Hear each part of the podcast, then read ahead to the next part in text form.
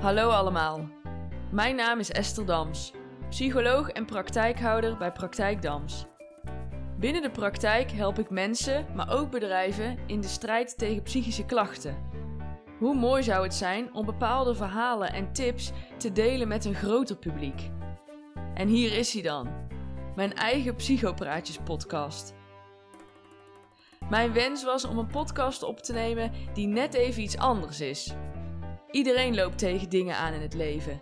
En mijn missie is om dingen bespreekbaar te maken en de drempel te verlagen voor mensen om psychische hulp in te schakelen. Om de week zijn er wisselende thema's.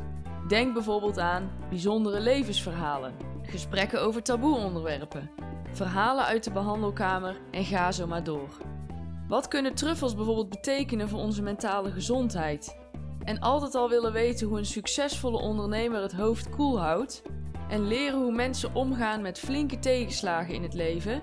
Dan is deze podcast echt iets voor jou. Kortom, precies wat jullie van mij gewend zijn. Van alles wat, laagdrempelig, maar wel helpend.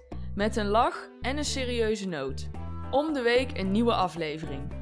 Volg Praktijk Dams op Instagram en Facebook en blijf op de hoogte van de laatste updates en afleveringen. Ben je enthousiast? Geef de podcast 5 sterren en deel het in je omgeving.